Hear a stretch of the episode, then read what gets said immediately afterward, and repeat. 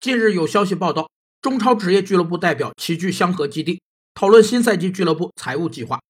其中，作为四大帽之一的工资帽被热烈讨论。据悉，未来中超俱乐部球员顶薪应不超过一千五百万元人民币，且俱乐部不能为球员缴纳税款。根据劳动者素质和劳动量不同，给予不同劳动报酬的理论被称为工资差异理论。该理论的代表人物是古典经济学的创始人亚当·斯密。